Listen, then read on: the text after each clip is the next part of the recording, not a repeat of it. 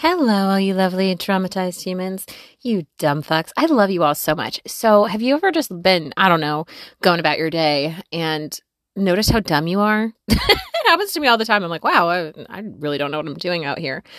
The world is a big place, and, uh, you know, we're all just living in it, and it's scary because there's a lot of dumb fucks out there. I am one of them. but today we're talking about opportunity cost and time. And I was thinking about how much um, potential people have that's kind of lost because maybe I don't know, we're too busy working or we're distracted by devices or we're just scared of failing. And so we never reach our full potential. Um, and I'm going to start this with a quote by Henry David Thoreau um, that you've probably heard. It goes The massive men lead lives of quiet desperation. What is called resignation is confirmed desperation. From the desperate city, you go to the desperate country and have to console yourself with the bravery of minks and muskrats. it's interesting that he wrote this like I don't know, 100 years ago or something, and it's still true, um, which is why he's such a great writer. I also wonder sometimes if some of the greatest writers of our time could.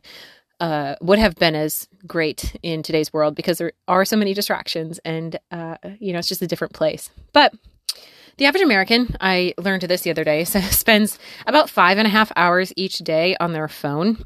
Some people never knew a world in which there weren't cell phones, but for those of us who do, it's reasonable to consider what we did with all that time. Like, what were you doing back in, I don't know, the 90s before you had a smartphone with those five to six hours of the day that you might be spending on a device? myself, like many people, work on their phone. So that kind of substantially increases the daily time on a device. I use my phone to actually call people, like literally call them or log activities in Salesforce and occasionally text customers and check email, etc. Um, sometimes I do it to look people up on social media uh, who I might want to reach out to. I work in the event space, so uh, a lot of events are very active on social media, and sometimes that's a better source of uh, information. So uh, I'm on my phone a lot during my workday. I'm also of a generation that didn't grow up with cell phones. We had a box TV and a boxy computer with very slow internet. My parents had dial up speed internet until like three years ago when they got uh, fiber optic cables put in. They live in rural Wisconsin, so um, yeah, it, it, took a long time to get high speed internet. Like my mom, when I was in college in 2015, 2016, my mom was going back to get her master's degree, and she had to stay at work after after her workday to take classes online or to you know do assignments online and stuff because the internet at home was just too slow. Um, and that was not that long ago. We would also rent VCR movies. Oh my God, VCRs from the local grocery store or the library. And like we had to wait until someone was done watching The Emperor's New Groove until we could watch it or whatever. you know, you had to rewind it. And if you got one that wasn't rewound, it was like bad and annoying. And you're like, well, these people or whatever. I also read hundreds of books and I wrote a lot of, um, you know, like little kids' stories and poems and stuff without constant distraction. Um, you know, by device distraction, really, my mind was free to wander and creativity could flourish, and it did. There is substantial evidence that creativity is stifled by technology and that we are endlessly distracted and p- more prone to actually copy others' creative works. Like, uh, less is original ish, you know? On the other side of things, I, I do notice that, uh, you know, with endless information at your fingertips, you might find inspiration in places that you may never have discovered before. So that's, I guess, the flip side of it. What I wanted to know, though, is what Americans are spending their time on and where we could free up space for more productive activities. I think the depth of lost potential sort of lives in the time that we've all lost and I wanted to know where that time has gone. So the following statistics statistics come from the US Bureau of Labor Statistics and represent annual averages from working Americans. So this is not kids, this is not retired people. These are people who are working. So the average American spends 9.7 hours on personal care, which includes sleep. So probably like, you know, seven to eight hours sleeping and like an hour to two hours on personal care, showering, brushing your teeth, whatever, grooming, I guess, doing lawn, uh, I don't know, dressing, and then 6.07 hours working, which I think is accurate. I mean, the eight hour workday is sort of like, are you actually working for all of those eight hours? Even if you're on the clock, like you're, you're taking a, a lunch break, you're taking you know, you're checking your phone, you're taking little breaks in the day. You're not like constantly working for eight hours. Um, and then 1.5 hours on household activities, which I guess is like cooking, cleaning, whatever. 4.5 on leisure or sport. So this is working out and also watching TV and stuff like that. 1.23 hours eating and drinking, which fair. Uh, half an hour purchasing goods and services, which like I guess it's like online shopping, which is kind of crazy. Like I don't know if I spend half an hour a day buying stuff. Definitely not. Uh, and then another half an hour caring for household members. Um, 0.2 hours on religious and civic activities, and then 0.2 hours doing other stuff. So, on average, this is also sort of interesting. Those who worked at home did so for 5.4 hours a day, and those who worked at their workplace spent 7.9 hours at work. So, it's interesting because there's such a debate about like work from home versus working at the office. This did not measure productivity. This just measure, measures time spent working. So five and a half hours working from home, spent working, or eight hours at work, maybe working, maybe not, you know? So our use of cell phones isn't isolated. So uh, you probably use your phone for driving directions and answering emails and speaking or any uh, number of other quite useful things. Like it's not all bad. Most phones have an app tracker. And according to mine, I utilize social media an average of 57 minutes a day. Although I am busy, I don't have children or a family, which means I probably have more free time than many of my peers.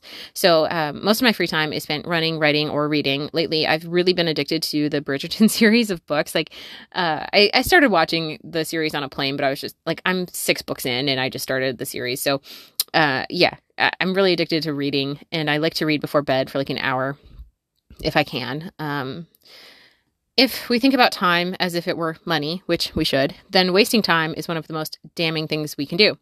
Conceptualizing time as if it were money is useful when considering how to spend your time because you have to spend your time on stuff that counts, right? Um, however, time is a limited resource. You can always make more money, but you can never get back wasted time.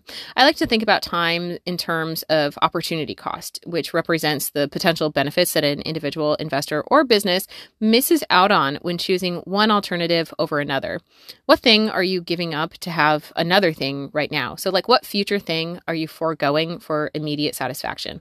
Because opportunity costs are unseen by definition, they can be really easily overlooked uh, when applied to time, opportunity, opportunity cost uh, can be pretty straightforward. Instead of spending 57 minutes on line each day, I could easily spend that time writing or learning a new skill, etc. In this example, I'm giving up time to be distracted or entertained right now. Time spent scrolling is not time spent reading or time spent working or time spent with a loved one, time spent thinking, or time spent engaging in any of your other interests. Opportunity cost can also be used to consider questions like uh, should a new mother go back to work right now or in a year or two? Like, what is she giving up um, now? Or, you know, what future is she foregoing for an immediate thing, right? What is she giving up and what is she gaining? It is worth uh, or another question maybe like is it worth this is something i've considered like is it worth the time and energy to go back to school for an mba or the cost right? Um, would the future costs outweigh the upfront cost? Is it worth staying up late watching videos online instead of getting a full night's rest? Probably not. Uh, when considering the inherent potential in each person to fulfill their own creative or industrious endeavors, there are hundreds of possible roadblocks any of us might encounter, right? Like you might have a, a financial roadblock or a physical roadblock or emotional, psychological, otherwise. Um, but one roadblock that is perhaps the easiest to remedy is the roadblock of wasted time. I think most of us are wasting time that we don't even realize. And uh, the app tracker on my phone is a good way to like see like how much time I'm spending, not only on my phone, but on social apps in general. I was actually surprised that it was less than an hour because I like I check it a lot, you know. But I'm checking it, and if I don't have any notifications, then I usually just exit. Um, but that's still an almost a full hour of every day that I'm spending like doing nothing productive, basically. Uh, none of us had any choice about the hand we were dealt with in this life, uh, but we do have a choice about what to do with the time we have. I think that it's really important to note that we all sort of have not the same amount of time because that's like the wrong way to put it because all of us have different levels of busyness different different responsibilities and stuff and you might be thinking like yeah i'm like so loaded down with responsibility and busyness and stuff. Um, and that's like a choice that maybe you weren't necessarily able to choose, right? Like maybe you have sick family or you know other responsibilities. Like maybe you have a lot of kids that you need to take care of and that leaves you with very little free time. But I guess the question to ask yourself is like what am I doing with that free time? Am I just so tired at the end of the day that I just uh, I just want to zone out and like watch TV uh and but that it turns into like four hours or something. You know, like what are you doing at the end of your day? What are you doing to uh, make time for yourself during your day? I think that the depth of lost potential is bottomless. Any of us can be as busy as we want to be.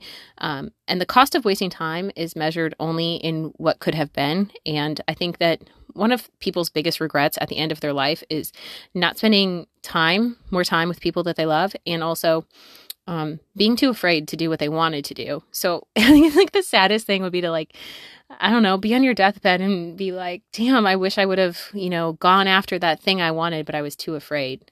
Um, and I think that's my point. Like, not to let, you know, small things like wasting time ruin uh, your potential, but also not to let bigger things like fear ruin it as well. So, anyway, that's all for me this week. I love you all. Bye.